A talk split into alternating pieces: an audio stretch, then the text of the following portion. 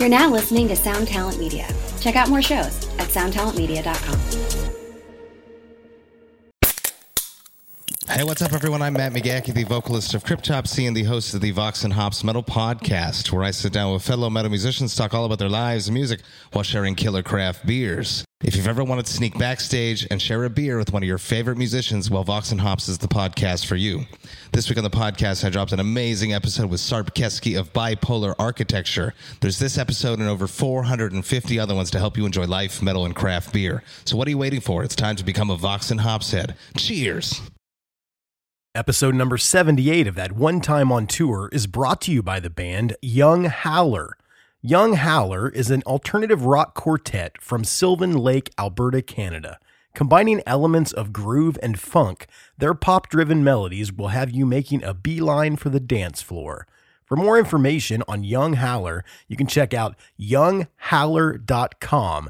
That is Y O U N G H O W L E R dot com. Now here it is, their new single, Flip Phone.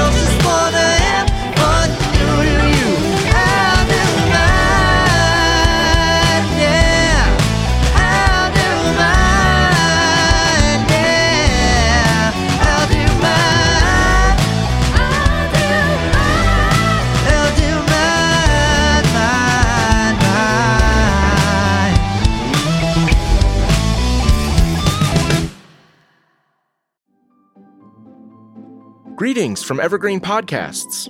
We're rolling out a listener survey, and we want to hear from you. The information in the survey will help us gather statistics and in turn make our shows more appealing to advertisers.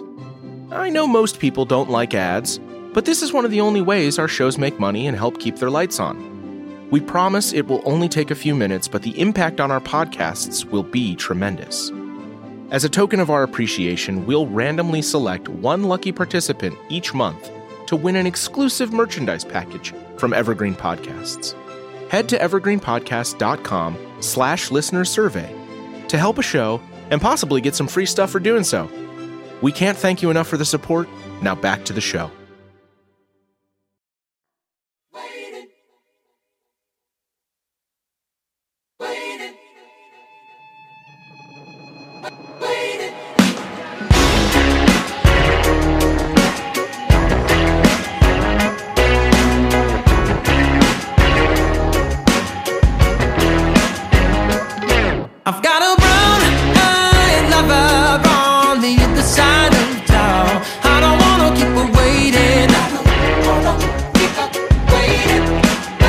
This is your friend Allen Stone, and you're listening to That One Time on Tour.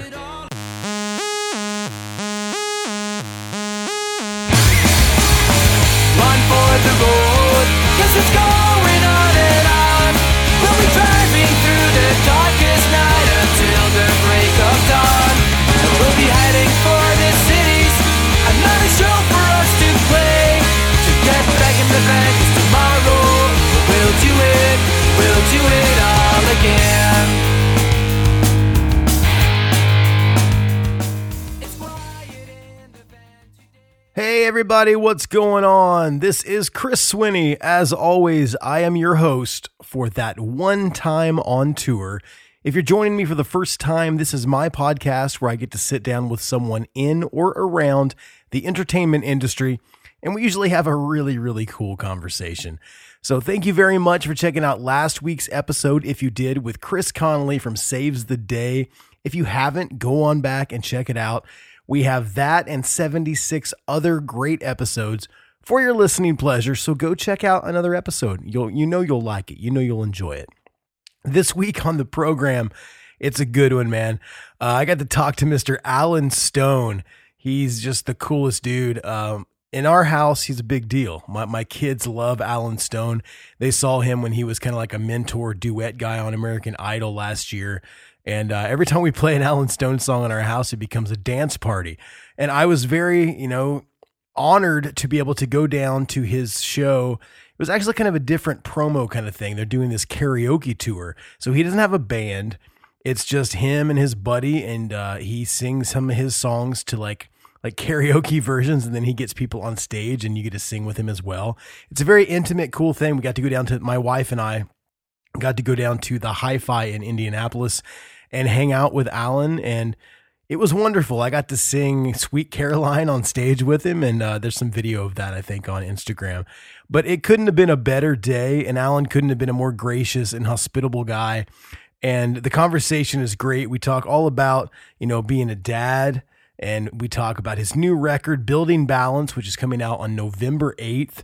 We talk about the upcoming tour plans he has and just, you know, growing up, singing in his dad's church and and finding music. And it's such a great conversation, and you guys are going to enjoy it. It's going to be awesome. But before we get to that, I have to tell you guys about my sponsors for this week's episode. Back for another episode, we have the Merch Planet. They want to take care of all of your merchandise needs.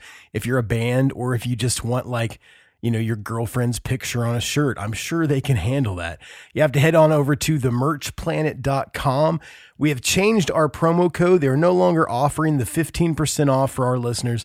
They're now offering free shipping, which is even, it's even a better deal, especially if you make like big orders or if you're on tour and you're getting stuff like drop shipped to venues. Free shipping is where it's at. So head on over to the merch planet dot com, and when you buy everything you need, you're at checkout, put in the promo code T O T O T free, and you're going to get free shipping. So shout out to our buds over at the Merch Planet. We love you guys, and thank you for all the support. I need to tell you about Permanence Tattoo Gallery right here in Central Indiana. My buddy Jacob Harrison, past guest of the show, is the owner, and man, it's the best shop. I'll say in Central Indiana, it could be the best shop in this whole region. It could be in the whole United States. I don't know. I've not been to every shop yet, but I love Permanence Tattoo Gallery, and you guys need to get there and get tattooed. You can check out all the information on all the socials at Permanence Tattoo Gallery. Great band sponsored this episode, Young Howler. I want you guys to check them out at young howler dot com. They're out of Alberta, Canada. Thank you guys so much for sponsoring this episode. If you have a band or a company and you would like to get involved, please hit me up, tot ot podcast at gmail dot com, and we will figure it out. If you don't have a band or a company and you still want to help the show out, you can head on over to patreon.com forward slash TOTOT podcast. You can get involved at the five dollar level, and uh, you'll really be helping us out. You'll gain access to exclusive Patreon-only episodes and all kinds of cool stuff. We do contests and all, all kinds of cool stuff. And uh, we also have a producer tier for twenty-five dollars a month, and we currently have one producer. Uh, his name is Bob Foster, at Punk Rock Bob Foster over on Instagram. So shout out to Bob. Thank you so much for your support, and all of our other patrons as well. If you guys don't want to get involved financially, I totally get it. The show's always going to be free, but the least you could do, if you like what you're hearing, subscribe, rate, and review. It really helps the show get found by more people. And uh, that would be great if you guys would do that. So I don't have a lot of stuff this week. There's no top five list. There's no T O T O T radio. None of that stuff, because I've been so busy. I'm doing my annual Rock and Roll Summer Camp Autumn Workshop. I know that sounds like an oxymoron, but Rock and Roll Summer Camp is the name of the company. Uh, but we're doing an autumn workshop right now, and I'm getting ready to do an episode with my students at the Rock and Roll Summer Camp Workshop. And if you guys have any questions you would like me to ask these kids, the ages range from eleven to eighteen, go ahead and hit me up on the socials. It's T O T O T Podcast on all the socials, and uh, leave a question, and I will ask the students, and you will hear it on an upcoming episode. Last but not least, I wanted to say a couple days ago was uh, was Tony Sly's birthday. Uh, lead singer, you know, primary songwriter for No Use for a Name. One of my favorite bands of all time, and and other than Metallica, which we talk about a lot on this podcast, which is kind of weird, I think I bring up Tony quite a bit as well. You know, Joey Cape from Lagwagon was on here, and we talked about Tony, and just different different people that have been on the show. We've talked about Tony, and uh, I don't try to hide the fact that he is one of my favorite songwriters of all time. And every time I met Tony, he was such a wonderful person. And uh, I've had a lot of people actually hit me up on the socials and say, you know, why don't you do a Tony episode? So I'm still toying with the with the idea of how I'm going to do it. I'm going to try to get in touch with some past guests and then some other people, and maybe have little anecdotes and stories. Maybe people could call the the hotline and leave some some of their Tony stories or whatever. But I thought about doing some kind of tribute episode to Tony. So thank you for all the listeners that have kind of written in and and told me that idea. It's funny because I had the same idea in my head. I just didn't know how to do it. And then I'll, like I literally like ten to fifteen people have said, you should do a Tony episode. So that's coming down the line at some point. So thank you for, you know, coming up with these cool ideas. I like when, I mean, I have content that I give to you, but I like when I can mix it and I can use content from you guys, so you guys feel like you're a part of the show. So I'm going to stop blabbing. Like I said, I'm super busy. I've got all this stuff going on, but I will be back next week with like a T O T O T radio segment. And uh, that's it. I want to get into this conversation with Alan. I just want to tell you how much fun my wife and I had hanging out at the Hi-Fi with Alan. It was amazing. And uh, it's, it's crazy because, you know, At the end of the at the end of doing the the chat, he he gave my wife and I both signed copies of the new record on vinyl, which is really cool, clear vinyl. I love that variant. I love the clear vinyl. And um, we exchanged numbers, and, and we've texted back and forth just like bros. And he he couldn't be a nicer guy. And you guys are going to get that right now. You're going to hear my conversation with Mister Allen Stone. And make sure, if you like this, you go out and get his record or listen on Spotify or whatever. Building Balance, it is out on November eighth. You can get it on all those places, or, like he says in the interview, allen stone dot com. So without further ado, this is my conversation with Mister Allen Stone. Here we go.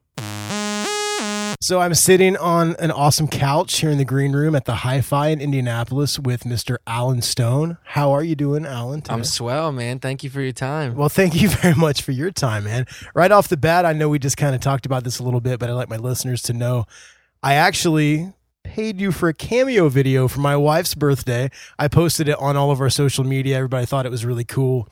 Uh, yesterday was my birthday. Oh, wow. So is there any way you would sing happy birthday to me? Without question. Without question. Doesn't have to be long or anything. Happy birthday to ya. Happy birthday to ya. Happy birthday, Chris. Happy birthday to ya. Happy birthday yesterday to ya. Happy birthday to ya. Happy birthday. Thank you. I got to clap for that. Well, thank you. Thank you, Stevie Wonder, for that one, man. Well, the cool thing about that is is that uh, the video you made for my wife, my son, who's only three years old, he loves that. We play it for him all the time, and he sings along with you. And at the end, you said bye-bye, yeah. And that's his favorite part. Oh, yeah. he, he always makes sure that he says bye-bye at the end of it. Will you please send me a video of him doing that? I, we can totally do that, that yes. That would be stellar. Um, Those cameo things are real fun. Me and my friend Julian here sitting in the studio with us filming a little bit. We just got back from Alaska. Oh, awesome. Uh, we did a little homey fishing trip up there. And um, those cameo things, they expire, you know, like two days after you get them. Yeah, so yeah. you want to, once you get the notification, you want to get in there and do yeah. them for the folk. And uh, we were out fishing at like six a.m. on the Kenai in a, in a, in a boat. And I was doing cameos, trying to get them sent, like hanging, you know, the phone high up, like trying to like, pull over. I got to get on top of that hill over there. It was fun. I sacrificed for my cameo friends. Sacrifice for your cameo friends. So you're on tour right now. You are promoting the new record, Building Balance. Building Balance, correct. Comes out November eighth. Yes, thank you. I'm very interested in where the idea came for this tour, because you're, you're not with a full band. Right. You're just up there singing with your fans, doing karaoke. Mm-hmm. I mean, you seem like a pretty eccentric guy. You've got some cool ideas. Mm-hmm. Did you come up with it? Like, where did it stem from? Yeah, I um, we we started to do these V I P meet and greets. That's kind of been a, a new thing as of the last three or four years. And uh, you need a new revenue stream because I mean, yep. the music industry. As someone that's been a part of it, touring doesn't always cut it. You know, you gotta no, man, you got to get crafty, and you, you. It also allows the fans to to get an experience that I think they're really excited about. So yeah. It's a win-win situation. Anything that can allow um, the audience base to want to come back to the show and make a real personal connection with yeah. the craft and the art and the artist, um, I think is is a really special thing. I would do these V I P meet and greets and. Um, man, like fifty percent of the time, people would want to sing with me. They would want to like sing my songs yeah. at me. Well, let me, can I do a verse of Unaware or Bet I'm whatever song? And, uh, and of course I would oblige because they've paid like, a lot, like quite a bit of money to come and yeah. meet me and take a picture. And I just love singing with people. Um, and so when we, uh, I think it was me and my team, we were sitting around um, a table at one point, and I thought, man, for for a promo tour and a V I P experience for my fan base, why don't we just do a karaoke tour yeah. where, you know, the costs on a tour like this are really, really low. We're doing it very economical. Yeah, you don't have a band, right? No band. We're in a van. It's me, my tour manager, my production manager, and my best friend, Jules. And uh, we're able to... to get into a bunch of markets that we wouldn't normally go and visit because um, there would they would be considered like B and C markets for me. I know that you, you were just here a few months back with like Train. Yeah. But it didn't happen. That was, I think it was canceled. Oh, yeah, it got, it got rained out. It got rained out. Yeah, That's I was true. I was downtown and it was a horrible storm. And yeah, and I, I got on your Instagram and like, oh, sorry, we didn't get to play. Yeah, that was a bugger, man. We, uh, we um, unfortunately... didn't get to play for Indy that that go around, but uh, hopefully some of those folks would come back to this. Yeah. I, it's I always forget you tour so much and you're yeah, in so yeah. many different places. You sort of like it just all kind of goes together and melds together, and you're like, oh, I forgot about that. We didn't Did you have to sell this idea to like label people or management, or were they all kind of on board with it? I'm still kind of having to sell it to people. Like all the shows are pretty much sold out, but the tough, not the tough part, the interesting part is, yeah, trying to get my booking agent and promoters, especially, is I like trying to wrap their brain around it. Yeah. Um, and essentially what it is, is an album release party and a V I P meet and greet experience. Um, I sing, you know, four or five songs off my new record in the middle of it and talk about the the album and the process of making Building Balance. And then um, we just have a party. We invite, uh, anybody can sign up to come sing. We sing John Denver, or we sing Jim Croce, or the Eagles, or we'll do whatever. You better believe I'm singing with you tonight. I love, yeah, what song we doing? um, I mean, we were talking earlier today, my wife, my producer, uh, we were talking about maybe Sweet Caroline, because you can't go wrong with that. It's like the number one karaoke song ever. That's the one we're doing. Oh, I'm down. I it's, was also going to see, though, I mean, I'm a rock, I'm a rock kind of punk metal guy, yeah. you know? Mm-hmm. What would you think of maybe like Alice in Chains or something, being from Washington? Yeah, and we all. could we could rock some Allen. I wore my Alice. Soundgarden shirt for you today. We could do some Soundgarden. I'm not sure. The funny part about the karaoke thing is, like, there's some bands who just have not licensed their music for yeah. karaoke. They I don't think they think because it's, it's all re-recorded because of how it's set up. Yep. It's not just like the instrumental track. It's, exactly, it's all re-recorded. It's new. Some of it sounds like pretty close to the actual recording, yeah. which is interesting, but it's all been redone for that sp- specific network of yeah. of tracking. Um, so I don't know. It's funny. We we tried to like we threw like some Justin Timberlake in the thing. I was trying oh, to that... figure out all the all the songs that I kind of yeah. know, because yeah. this is about five hundred songs in the list, and uh, there's no Justin Timberlake in the in the in the Carafun app, which yeah. is like the karaoke yeah. app we're using. There's no Allen Stone. That's, that's what it, and like um.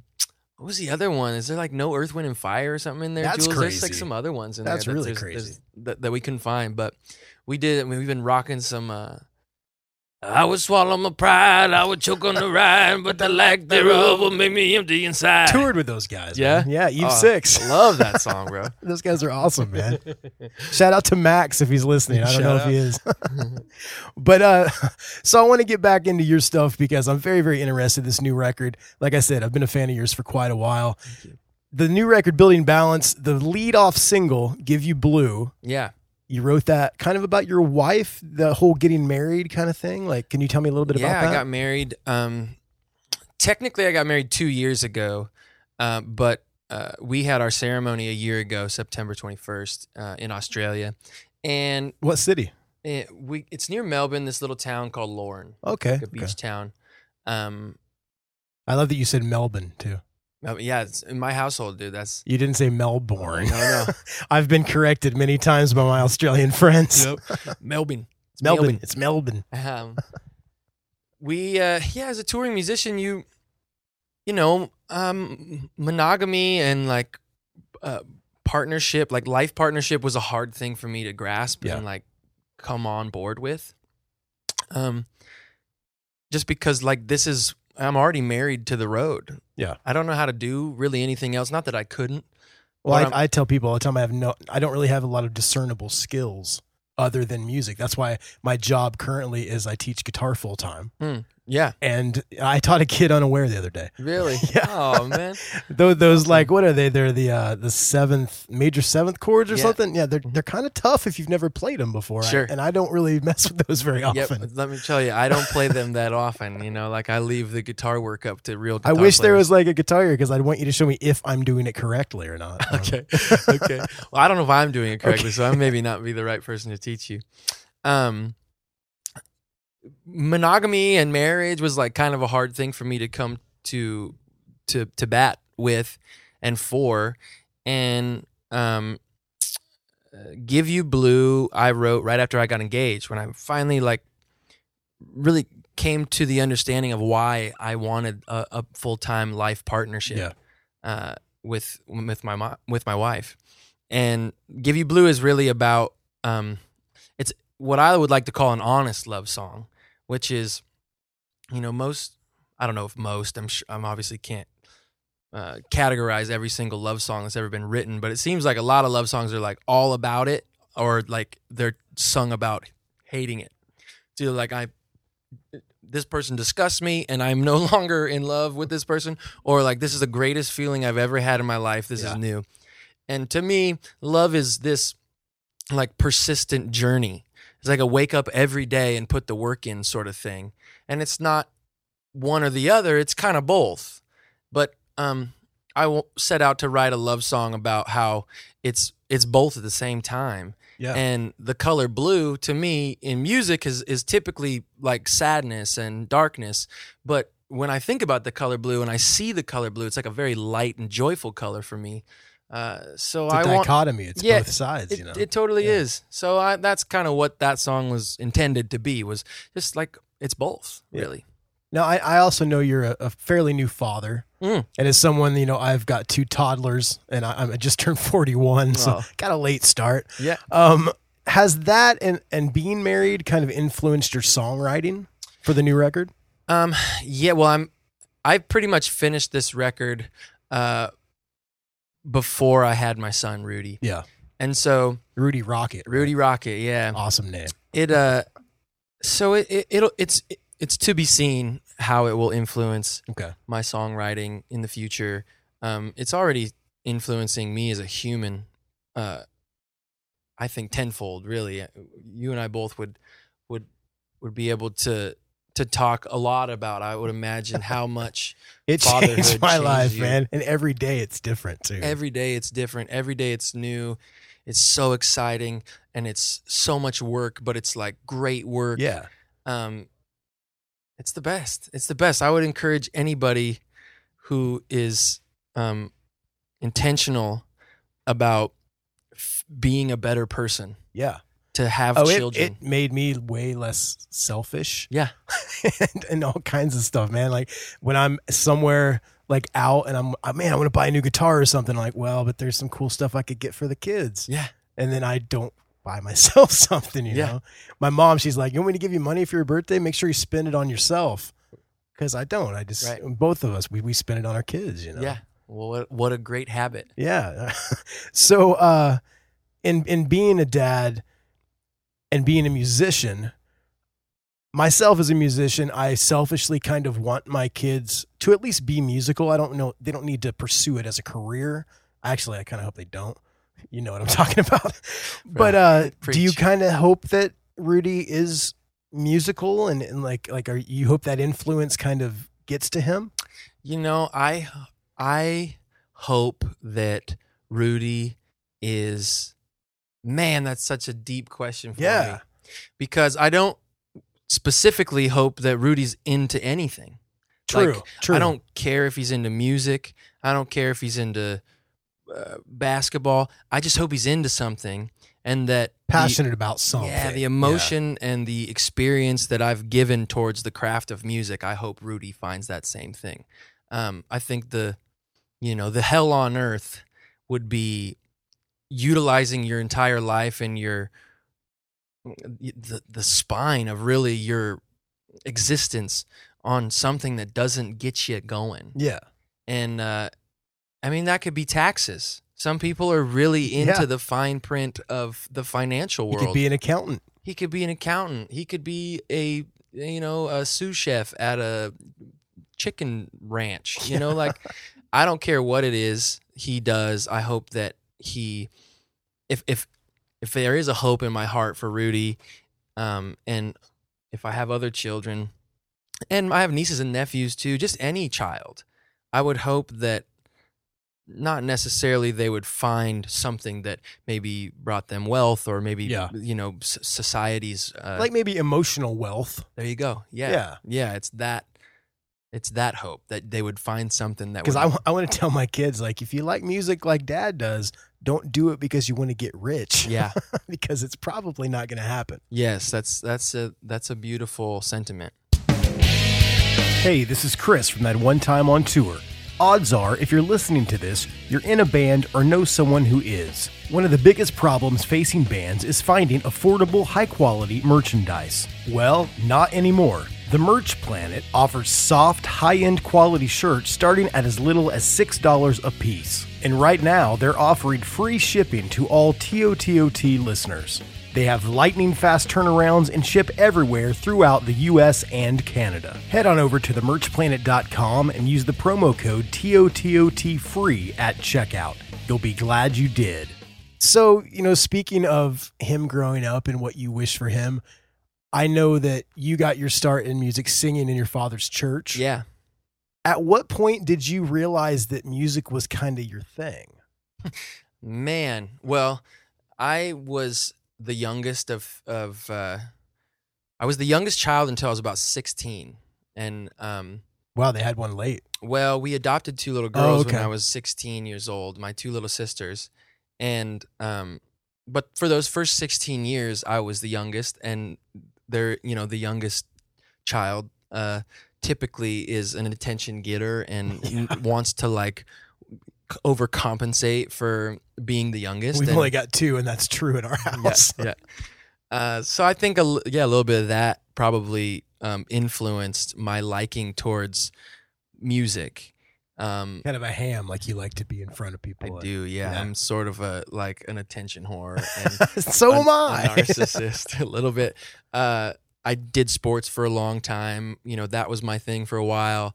But my older brother is like a really good athlete, and so and he couldn't play music. So I think that was maybe the branch of the tree yeah. that I was like, well, this is my thing, and I'm gonna I'm gonna express myself this way, and. It's funny. I yeah, I think back about how I really talking to somebody yesterday about the pathway in life that leads you to believe you can actually write songs for a living, because it's yeah. such an obscure and uh, oblong. Like your art is going to feed you for the rest of your life.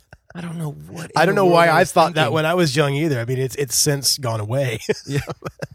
For a while, it actually worked though. Mm. You know. Yeah. It's still working for you. So well, I mean, it's it's work, that's for sure. Yeah, totally. It's work, and it's and it's working. Yes, that's true. Um, did you just start off singing, or when did the guitar enter the picture? As a guitarist, I'm very interested because I really really like your playing. Your playing thank you, is great, man. man. Bless you. Um, my dad was a guitar player. Okay. And uh, I just loved, I mean, you probably had the same thing as a child, like seeing a man strap a guitar to the front of them and just rip it. Was like my best friend in kindergarten, Joey Levinsky, shout out if you're listening, his dad played guitar, and every time I'd go over there, his dad would just have his Gibson out, you know, jamming yeah. on it. Oh. And I thought it was the coolest thing in the world. My dad played saxophone, and I, I was kind of like, ah, that's not that cool. Uh, you know, Metallica yeah. doesn't play a saxophone. Right, right, right. Then he taught me my first couple chords, so I kind of see, I get that. When you see somebody that's kind of on your level, or, you know, not someone on T V, but it's right. somebody you know that's yeah. sitting there jamming on a guitar. It's very, it's it was life-changing for me. Yeah, me as well. Me as well. My dad was kind of that that initial um, intro to the guitar. He he taught me a couple chords. And I s- always sang, like, with my family growing up, but it wasn't like I'm a singer. Yeah. I think I knew how to sing in pitch. Okay. I remember being in music class as a young kid, and um, you know, because I sang in church since I was four, um, and I was in a classroom with a bunch of friends of mine who had never, I you know, they they didn't sing, they were not around singing.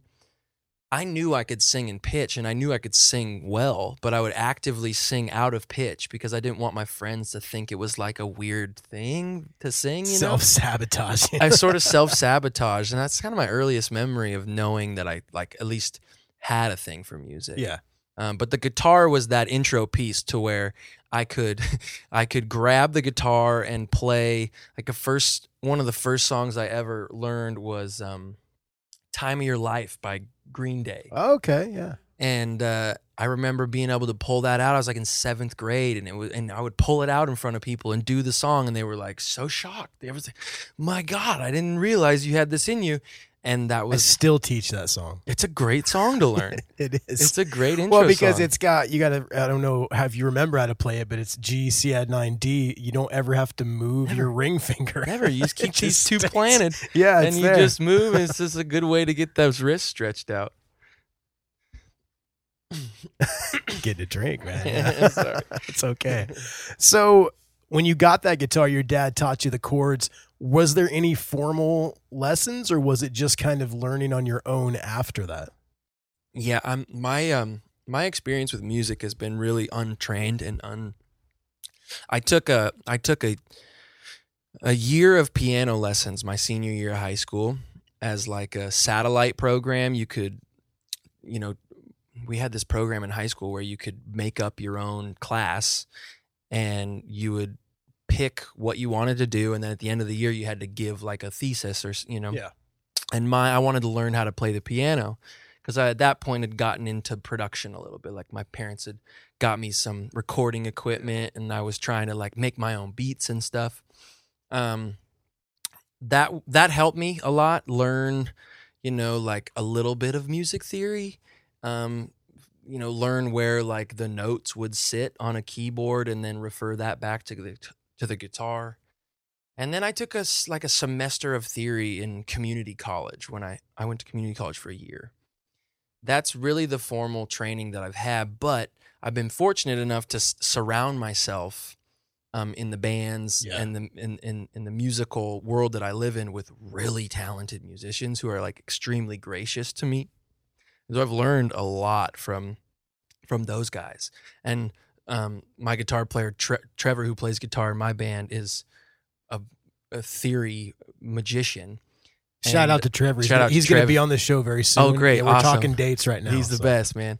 Uh, he, he's been really gracious with me with my guitar playing and teaching me new things and and how to work new chords and new arrangements and, and whatnot. So I've really been fortunate just to learn from other people kind of on the go. What would you say your theory knowledge is currently? Currently, I'm at, if the if ten is like graduated from Berkeley and able to teach it, I'm probably at a three and a half. Okay. But if you tell me, like usually if you tell, if I look at sheet music and I see like a B flat seven sus, I can usually figure that yeah, out. Yeah, yeah, yeah. Uh, but it takes me some time. Because some of the, some of the music, you know, that you've written as a guitar instructor that kind of, you know, knows theory, I tend to dissect stuff. Mm. And there's some, some cool stuff in there. Cool. Some stuff that I would not think you would be able to do if you didn't have a like a base level theory knowledge going yeah. on, you know? Is that just like trial and error? Like when you write a song, what is your process for that? Do the lyrics come first? Do you have like a notebook full of words and then you put music to it? Or do you write a melody? Or is it, is it just different every time? It's different every time. Yeah, sometimes it's uh, a melody in my head that I'll put chords behind. Sometimes it's a drum beat. I've written to just a drum beat before and and then filled in the space after the, the melody of the top lines situated. Um, I've started on the piano. I've started on the guitar.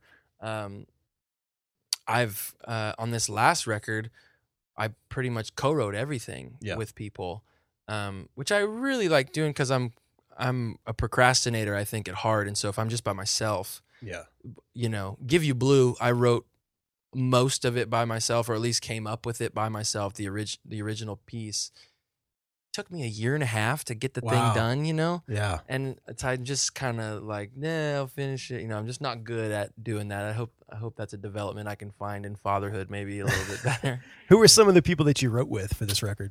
Man, I wrote I wrote with the, my live, the, the fellas that I tour with. I wrote a good amount with them. Uh, Trevor, um, on keyboards, his name's Steve Watkins. Um, Jason Holt was on drums, and Tyler Carroll plays bass. Uh, we wrote some stuff together. We came up with a lot of good ideas together, and some of my favorite songs on the record we we put together. Um, this guy Theo Katzman and Joey Dosick, they're out of L A. They they play in a a group called Wolfpack. Yeah, you know that band? Yeah, I've heard of that. Um, I don't Joey, know much about it, but I've heard the name. Yeah, yeah. it's an it's an awesome group of musicians. Uh, Joey and Theo, they have their own solo thing, and They're uh, they're really special musicians. Um, I wrote with uh, Mike Posner, okay, and uh, a friend of mine, Adam Friedman, um, and then uh, Jamie Lidell, who produced a good amount of the record, about seventy-five percent of the record. Uh, I wrote with him. Who, if you haven't listened to Jamie Lidell before, man, I would really encourage you. He's like my one of my he's like top five singers wow. that I've ever heard in my life. He is so good. It's it's a, he's a special human. So uh, as far as influences, now you know, growing up singing in the church, your family I take it was probably fairly religious. Were you into a lot of the secular stuff, or was it a lot of gospel? Like, I can hear the gospel in there, the blues and stuff in your voice and in the songwriting, but what kind of did it for you growing up? What were you into? Well, growing up, uh, there was, it was pretty much all contemporary Christian music that yeah. was being played in my house. Um, but my older brother, when I was probably in like third or fourth grade and he was in middle school, he started bringing home Uh, like secular records, Weezer and the Verve Pipe and Red Hot Chili Peppers. I remember he brought home Cake. Yeah. And I think it was Fashion Nugget, or maybe the record before Fashion Nugget. And that was my, I was like, whoa, what is this? You know, because like the Verve and Weezer and those those bands, like that's very straightforward rock kind yeah. of. But Cake has like a funk element to it. Yeah. And uh, I remember hearing that, and that was, I just dissected that for for a while. Um, but I didn't come around to soul music. It's funny, people say, oh, it makes sense you grew up singing in the church. Like, I can hear it in your music. And, you know, my church was not like a gospel church. Yeah. You know, my church was, um, go tell it on the mountain, over the hills. Like, very country, yeah, kind yeah. of backwoods sort of church. Um Great music and great musicians, but it wasn't like we were singing, you know, um, Swing Low, Sweet Chariot with yeah. like a gospel choir or anything. Yeah. I came upon that after like roundabout sort of, you know, like seventeen, eighteen years old, I started getting into old uh, funk and soul. And, and that's kind of the moment that the gospel maybe wink sort of started happening in my musical journey. So, you know, being from Washington, did you get into any of the Seattle bands? I know it was a little after your time. You're a little younger than me. But did that influence you at all? Um, I got into Presidents of the United States of America okay, yeah. when I was in middle school. Peaches, man. Peaches, bro. Little Blue Doom Buggy. Yeah. Um, they're great. They're awesome. His new project, Casper Baby Pants. Have you gotten a hold of this? Ch- no, no. He's got this. I got to have him on the show, man. Yeah, man. You you should. He's... Uh, I don't know him personally, or just kind of in proxy. He's been doing kids music. Okay. It's called Casper Baby Pants, and it's it's like the coolest thing around. I, well, I have to check it out now because I have kids. Check it out, man. They might dig it. Um, but no, I missed out on the Nirvana, Pearl Jam, Alice in Chains, Soundgarden thing. I mean, I, I love them now, and obviously... Yeah. Um, I just always ask everybody, no matter how, how old they are, if they're from Washington State, because I'm like, you know, is it the same when you live there? Like, is it like this legendary thing? Because everybody else in the entire country is like, oh, not just Seattle, like that whole area, yeah. you know? Yeah, when I moved to Seattle after high school, and it's still like the remnants of that era is is fervent there. You ever play the Showbox? I'll, yeah, I've played every venue in Seattle one hundred twenty That's times. Awesome, yeah, it's the best venue. Because I, I just heard like recently uh, some friends of mine, you've heard M X P X, I'm sure you've yeah, heard of course. Them. They're from yeah, Tooth uh, and Nail. Yeah, yeah, yeah. Well, Tom, their guitarist, was on the show, and I had heard that the Showbox actually was going to be demolished. He told me it was maybe not going to happen. Yeah, do you know anything about that? What, the last I've heard, and I signed a, some sort of petition to attempt to get it rezoned as a historical yeah, um, it needs to monument be. Of sorts. And I haven't heard much since, but I know that there's a lot. Like, I'm pretty sure Eddie Vedder was on that, yeah. and um, Macklemore is a big artist out of Seattle. There was some heavy hitters tr- trying to make sure that that venue didn't go away, because it, to me, is such a pivotal piece of of Seattle history, but The, it's like Seattle C B G B's, man. It's it is. Yeah, I mean that's what it is. It's like every time we were in that area, that's where we played. Yep. You know. Yeah, it's such a good venue. It's the best sounding room in Seattle yeah. too. There's some cool rooms in Seattle, but that by far is the best live experience in my opinion. I always wondered, and this isn't like a dig at any big rich rock stars, but like when C B G B's was going away because they owed back taxes, and you know the show boxes might might go away because of whatever, and these guys like start petitions or they post on their social media to save it. If you're Eddie Vedder and you're worth millions of dollars, mm. just pay their two hundred thousand dollars to save the venue. That's how yeah, I yeah. I if I, I had the money, I would do it. You know? Yeah, and I I would. Eddie Vedder strikes me as the type of man who would do the same. Yeah. They did a really cool thing in Seattle. They did two nights at CenturyLink Field, which is oh, forty-five thousand. It's like the stadium. It's there, a stadium. Right? Yeah. There's where the Mariners play. And the majority of the proceeds went to homelessness, homelessness in awesome. Seattle. Yeah. Um, they strike me as very philanthropic individuals. So I think what it might be, I don't know, and I don't know the details of it, but I would imagine it's, I mean, that real estate right now in Seattle is bonkers. Oh, yeah. It is so, I mean, Amazon moved downtown there. Bill Gates and Melinda Gates own the majority of the real estate in the area. Some There's some real like shoulder elbow throwing happening down there. Are you living around that area now currently? I live in Spokane now. Spokane. Yeah, okay. Me and my wife, I when we met, I kind of had been I left Seattle cuz the real estate was starting to really skyrocket and I was never home, and so I decided to move back to where I grew up, this little town called Chuila, in a cabin out in the woods, and um met my wife, moved her in there. She and like I said, she's from Melbourne, which is the one of the coolest oh, she's cities. She's from the, Melbourne. I, did, from Melbourne. I didn't yeah. know that. Okay, yeah, she's from she she's born and raised. But that's from why you know how to say it correctly. Yeah, exactly. Yeah, it's like it's it's, it's war lines in my yeah, yeah. in my household. Uh, and then we just recently bought a spot in Spokane. We love it. It's it's a cool spot. So is there Vegemite in the house at most most days? Yes. I just got a video. My wife's in Oz right now with Rudy. And she gave him some Vegemite while they were over here. And his, his face was so classic, man. Just like, what is this? It's kind of an acquired taste. Yeah. He yeah. kept going back to it, though. Like, he'd taste it and then it's awful, you know, snarl and then yeah. go right back to it. So we, you never know. We might have a. So uh, the thing that I was interested in, you you did the whole American Idol duets. Yeah.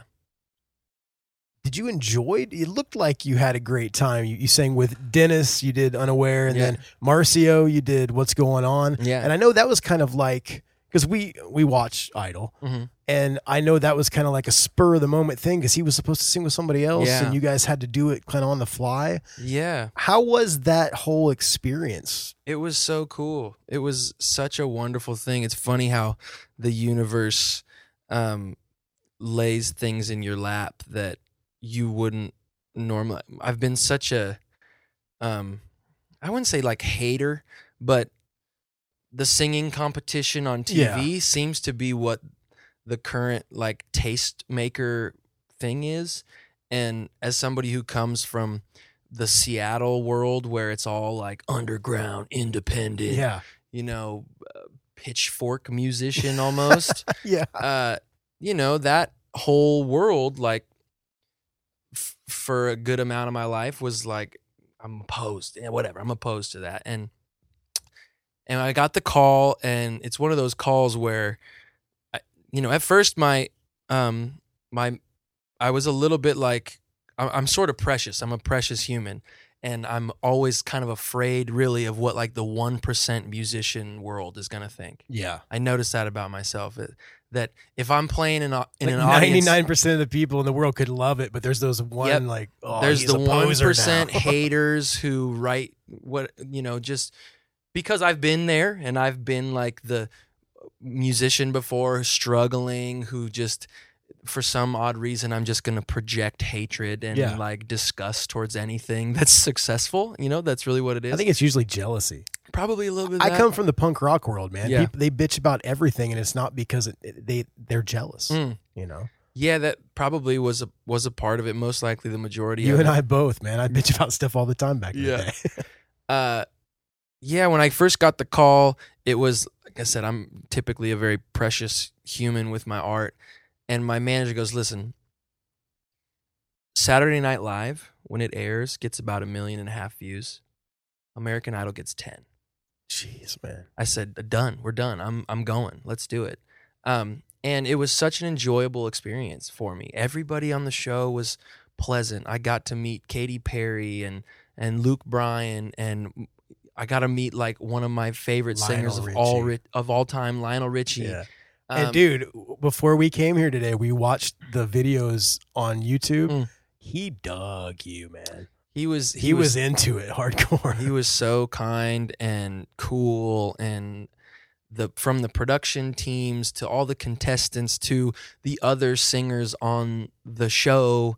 Um, it couldn't have been a better experience, and I'm just so uh, in, feel indebted to that show because yeah. it was one of the real. You know, I've done Conan and Leno and Letterman and these late night programs that you're like, that was such a milestone in my life, yeah. and they helped for sure, but nothing even touched the American Idol play. It was like we did that show, and um, it was such a huge bump in the the notice of America, which, you know, God bless American Idol and, and the American public for tuning in, because it's really a show that's changing people's changing people's lives. Now, I know that, you know, on The Voice on American Idol, they release songs, like the people will do the covers and whatnot.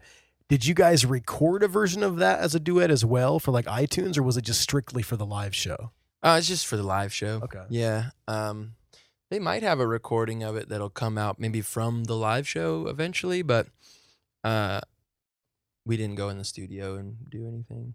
That's cool. Okay, so I know I've had you here for a while. I got a couple more questions and we'll get Dude, you out Dude, this of here. Is a blast, man. Thank you so much for your time. So I, I wondered, you know, as someone that does the genres that you do, like, you know, the soul and R and B and, and whatever you want to call it, I just think it's good music. I do know there's some social and kind of political issues that you tackle in Unaware and uh, when, what I've seen, Contact High, different songs. Yeah. Where does that kind of come from? Is that just a thing of where you feel it at the time, so you write a song about that, and then, you know, you have another song, Voodoo, about your wife's cooking? Yeah. So, I mean, like, is it just when inspiration strikes, or maybe you're just, you're, you know, kind of upset about a certain issue, or you're like, how does that all come about when you're writing a song? It's, yeah, for a while when I was writing music, well, first of all, I have to identify with whatever I'm going to sing, or else it just falls flat. Yeah. Like, I have to have some protein behind the words that, like, I actually feel that I can re- refer back to when yeah. I'm singing it for the four hundredth time. Unaware, I've I've sang that note in Unaware. That's, there's a super high note at the end of that song, and I've probably done it a thousand times. And it's a hard note to have to, like, summon every single night. If there wasn't the protein behind that song of the the feeling that I was going through when I wrote it, about kind of just feeling like, you know, regardless of the administration, there's just going to be people left in the shadows. Yeah. And at the time of writing that song, I was one of those. I felt like one of those people. Um, I was also very young when I wrote it, too. So my perspective has changed quite a bit since then, um, socially and politically. But uh, I, I want to write what I feel, because I yeah. know that if I'm lucky and if I'm privileged, I'll get to do these songs for the rest of my life. Um, if I'm lucky, people will want to hear them for the rest of my life. And I want to be able to sing them as best as I possibly can every night I go out. So Contact High, you know, that was right around the time that smartphones were starting to make a play in the market. And um, I found myself becoming very addicted to them, and Very, and still to this day, it's like a, a thing that I have to consciously try and, and. I wake up and grab my phone. I mean, I wish I didn't. Yeah, you know, it's it's a it's an interesting evolution in yeah. the human experience. Um, what I've seen, uh, you know, same thing. I I wrote for a while from a position of anger very well, and that's probably because that was the. the emotion that I was feeling the most at that time. That was early on in my musical journey. And, um, and also like a young, I was twenty-two, twenty-three years old, and we all know like what those, that age can bring. Yeah. Yeah. Um, so it's funny because this record, Building Balance, that I'm about to release November eighth, out, not in any stores, cause there is no music in stores anymore. streaming, streaming, streaming, streaming, and also at allen stone dot com. Uh, and it, I do see you've got a box of vinyl over there, though. I That's do. I'm going to give you one. Yeah. Do you want one too? Yes. Perfect. It's going to be at the top of my collection. Oh, bro. Man, I'm so flattered. Could uh, you sign it? I would love to sign it. Yes, I even go. have two signed right in that. And you box, better right? believe we're getting photos before you get out of really, here, dude. um. So that what's funny about I don't mean to cut you off, yeah, no. but this stuff, I mean, you think we're joking around. Like in our house, you are like the top. Man. like I'm punk metal guy. She likes more indie type stuff. But our kids, when they heard you on Idol and we play all the videos for them, when you're on top of the Capitol building, yeah, they go crazy. We got that video of our son singing. Like you, I'm not trying to fanboy out, but like in our house, you are, you can't get much higher. Man, I'm just so flattered. So sincerely. Being able to do this is a dream come true, man. So I am just flattered that you would you would say that and that your kids love me so much. I always want to be. I've thought about changing my name just to Uncle Al. That'd be great. Instead, but kind of Uncle Cracker already has that real estate sectioned off, so I think I'll probably leave that out of it. But speaking of names, this is something that I wondered, and this is totally from left field. Yeah. Your name is Allen Stone. That is such a strong, like, artist name. Yeah. Is that your real last name? It is. Name? It's my God, okay. God-given birth name. Yes. It's like, man, you lucked out. My last name is Swinney. Like, how Irish can you be, right? um, you see, now it's Tangentville. We lost where we were at, man. I was talking was talking about Building Balance. Building yes, Balance, so, your new record out November eighth out November on all eighth, the streaming sites. All streaming services.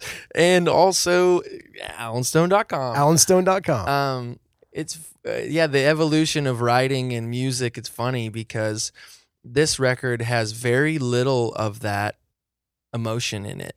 The, like, I'm going to stand up and yeah. go on strike against the man.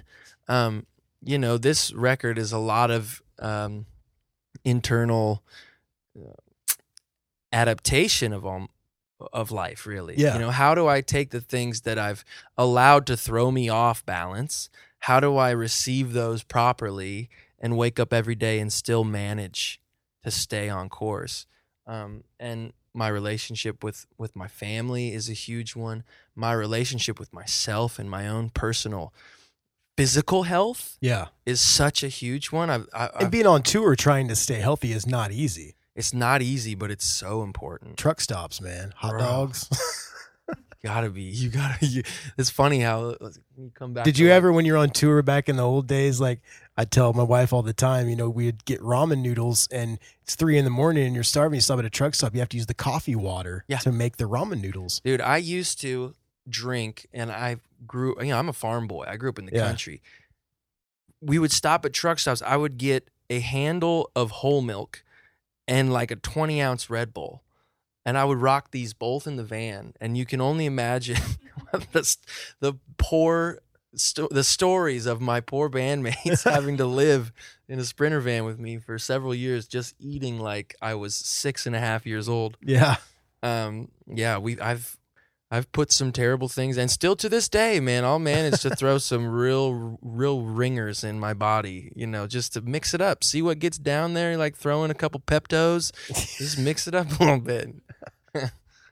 So when you're on the road and you have like, you know, time and you can go somewhere nice, like what's your idea of a good meal on the road?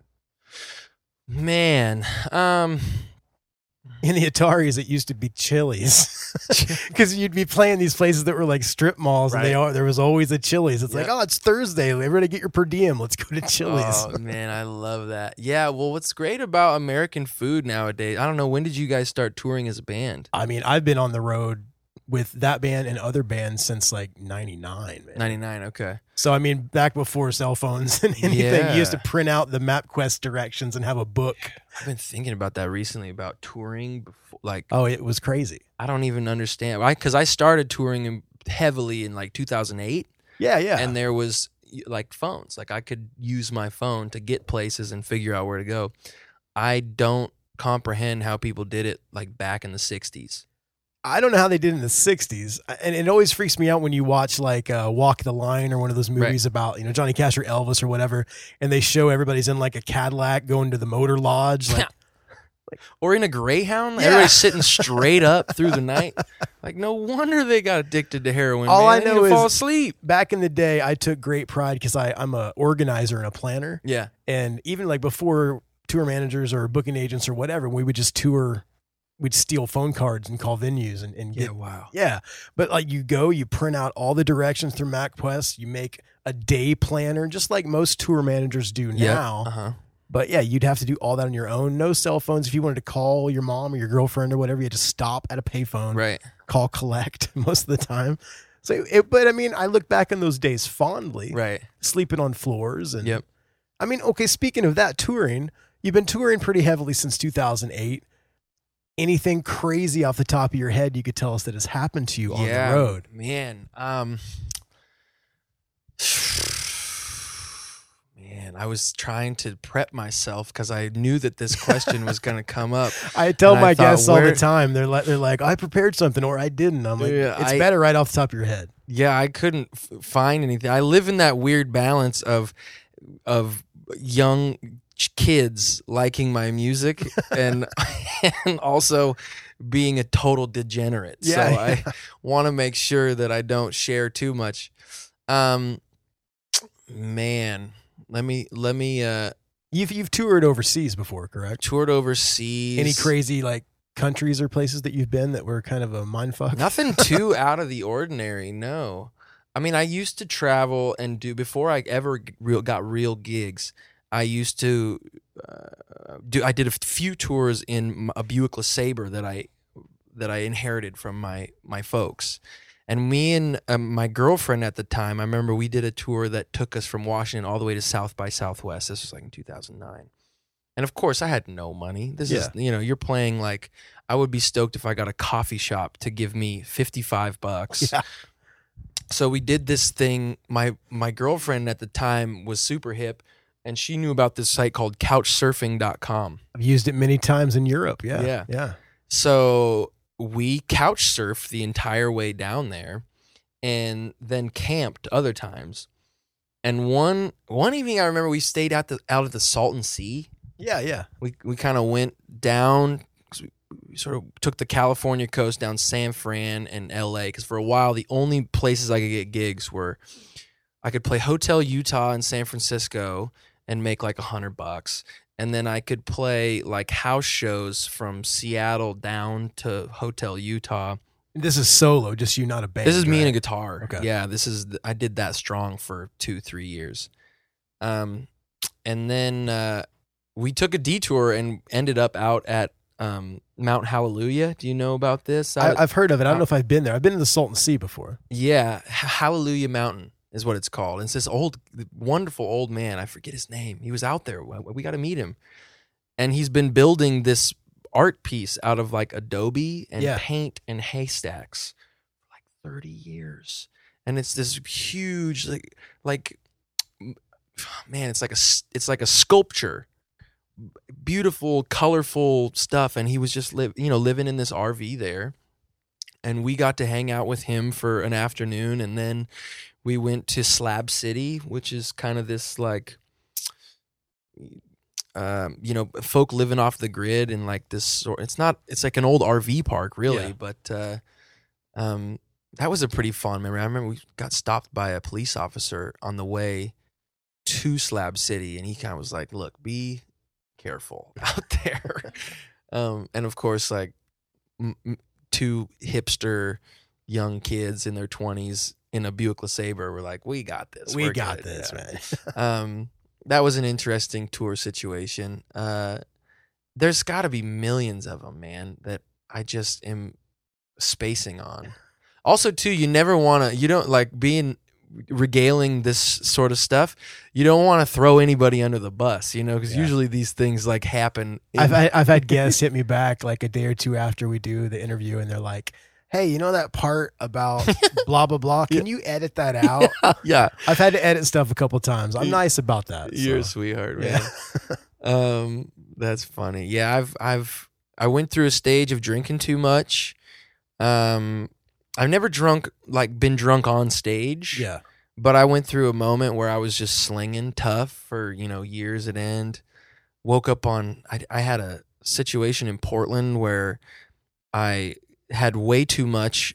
I think I was on tour, or I was in the middle of a tour, and I connected with some buddies in Portland. We went and watched the Trailblazers game, and I was obviously overserved, Chris. And I woke up on a porch in a neighborhood in Portland that I had no idea where I was. My phone wasn't around. I had fallen asleep with my contacts in, and so my eyes were like kind of glued shut and goobered over. And I woke up to this young gentleman poking me with a with a crutch going, hey, man, you, you can't be here. You shouldn't be here. And I was, you know, didn't know where I was. I came to and got off the porch, walked back to my hotel, and I got to my hotel finally. I'd somehow remembered like exactly where we were staying and hailed a cab and got there. And uh, I called my phone and uh, somebody answered. And they said, uh, I said, hey, who who's this? They go, well, who's this? I said, well, you know, this is the owner of the phone that you're speaking on, sir. Who's this? He says, well, this is the Portland Police Department. You were so polite, too. Yeah, I was. Sir. Sir. and um, and I said, oh, my God, okay. He said, well, I, you know, come on down to the police station and I'll give you your phone back. So I cr- get go down to the police station, and this police officer is very kind and gentle. Yeah. He was very sweet to me. Uh, he goes, well, why don't you just tell me what happened last night? And, of course, I said, listen, if I had any recollection of what occurred last night, I could probably tell you, but I, I don't really know. I know that I was overserved, of course. It's like the Hangover movie, yeah. Man. Look at the pictures on the phone and you find out what happened. Right, right, if only. He goes, well, um, unfortunately, last night you, at about three in the morning, were trying to figure out how to get into this eighty-year-old woman's home, and that's whose porch you had woken up on. And I think what had happened was I was at a house party, and the house was painted like the same color as this lady's house, the other house I was at. I'm, and so I was like, why are they kicking me out of the party? And just, of course, decided to bed down on the porch of all places. Um, that was a that was a p- pivotal, shameful moment in my life that uh, I've learned from since uh, on tour. On tour. See, there you go. Tour star. You did wonderful, man. Thank you. Well, I tell you what, I've had you here for a long time. I know you've got to prepare for tonight. Sweet Caroline, we're doing it. All right, man. Okay. Tell me who I got to talk to, what I got to sign up for. We'll get you some. You're already signed up. Okay. Well, I'm signed up. You're signed up. I want to thank you so much for this. Before I let you get out of here, I know you've got a lot of plans coming up for tours and whatnot. So what does the future hold? I know the new record comes out November eighth on all the streaming services, yes, and allen stone dot com. allen stone dot com. What else do you have planned? So uh, two thousand twenty will be a very busy year for me. We've got a, a tour that's about to be announced starting in February. It's headline, full band, um, the full meal deal. Uh, we'll head over to Australia and New Zealand um, soon thereafter uh, with some U K to follow. And then um, hopefully at that point we'll have four number one hit songs on, yeah, the charts, and we'll ride this bitch into the sunset until the wheels fall off. Yeah. And next time we hang out, we'll be doing this in your incredible, illustrious podcast studio. Hey, because the podcast is blowing up, man. It's blowing up, bro. You are going to be the next Joe Mark Maron. Rogan without being a douchebag. Well, sorry if Joe's listening, which he totally isn't listening. Mark Maron would be good too. Yeah, either one. He's man. kind of fidgety though, you know? Dude. Listen, I think you're doing a great job, Chris, and I and I Thanks. and I wish you all the blessings in the world that you get to continue this success. You as well, and I, I I can't wait to check out this awesome record that you're going to let me check out. And in the future, if Trevor ever gets sick, give me a call, dude. Okay, I will. I got you on the I know, speed I dial. know those weird chords at the beginning of Unaware. I could totally do Perfect, it Perfect, dude. The major seven sussies.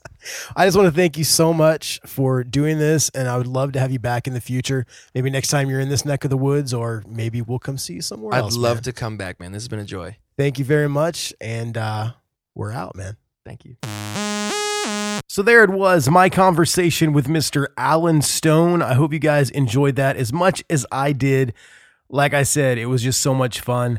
We didn't even know it was going to happen until the last minute, honestly. I was talking to his people, and uh, they wanted to do the interview, but they kept telling me, like, you might have to come at noon and do it. You might have to come at nine a.m. and do it. He's got radio interviews, blah, blah, blah, blah, blah. And then finally, they're like, can you come at four? And I'm like, I'm there. And we got there, and uh, yeah, it was great. And I cannot wait to see Allen again. He is such a genuine and awesome guy. And if you guys see him coming to your neck of the woods, he's got that tour coming up in February.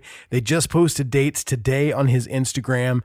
And, you know, if you're going to be around somewhere like on the West Coast where he's doing this karaoke tour, make sure to go check it out. It is worth the price of admission. You guys are going to have a blast. So coming out in a couple days, November eighth, make sure to get the new record, Building Balance. It's available on all the streaming sites, everywhere else. And also you can get it on allen stone dot com. So thank you guys for listening to this week's episode.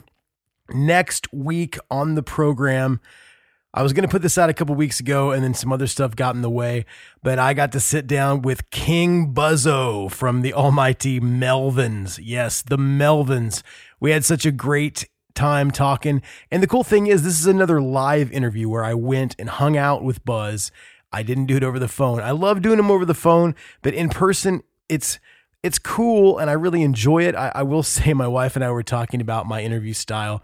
It's pretty pretty similar with either the phoner or the in-person, but on the phone, there's there's definite times where I wait and listen more because I, I know I don't want to cut them off because the phone's like that digital delay thing. But in person, it's just like a conversation. Sometimes sometimes I get excited, and and it's just a lot of, you know, I'm interjecting, the guest is interjecting. So, you know, it is a different beast when you're in person with somebody. But Buzz and I had a great conversation, and I can't wait for you guys to hear that next week. King Buzzo, Buzz Osborne from the Melvins. You guys are going to love it. But I am going to get out of here right now, but not before I play an awesome song from Allen. This is on the new record, Building Balance, and it's one of the first singles. He just had a new single come out as well uh, called Give You Blue that he wrote about his wife. We talked about it on the episode. But I'm going to play Sunny Days because it is awesome and it's funky, and I think you guys are really going to enjoy it. So I will see you guys next week with Buzz Osborne, King Buzzo from the Melvins. Until then, this is Chris. Peace.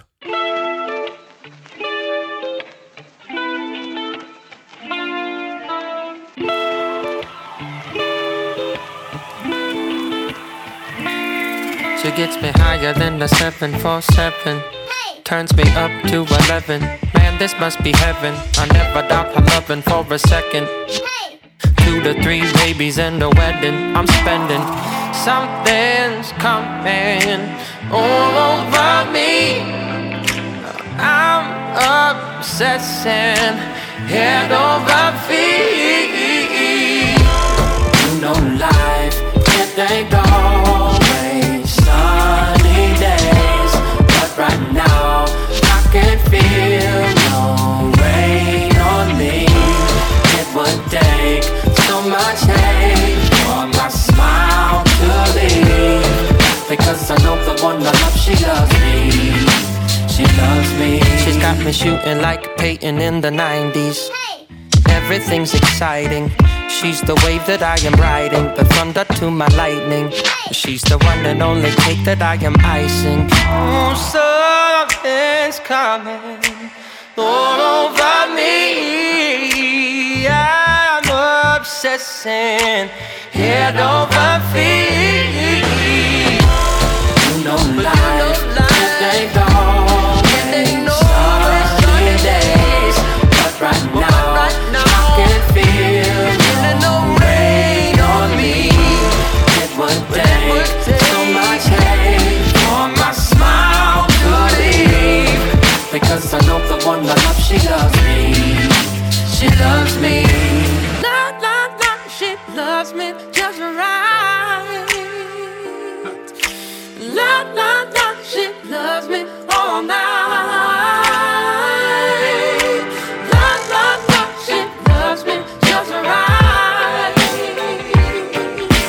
La, la, la, she loves me all night. You know life, it ain't always sunny days, but right now I can feel no rain on me. It would take so much hate for my smile to leave, because I know the one I love, she loves me, she loves me.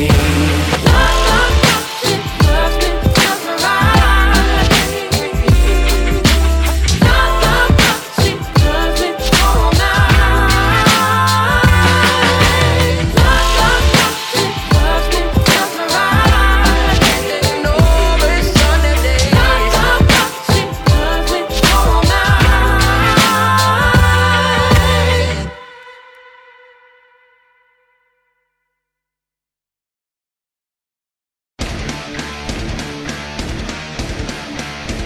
Hey there, I am Johnny Christ from Avenged Sevenfold, and I've got a podcast called Drinks with Johnny you're going to want to check out.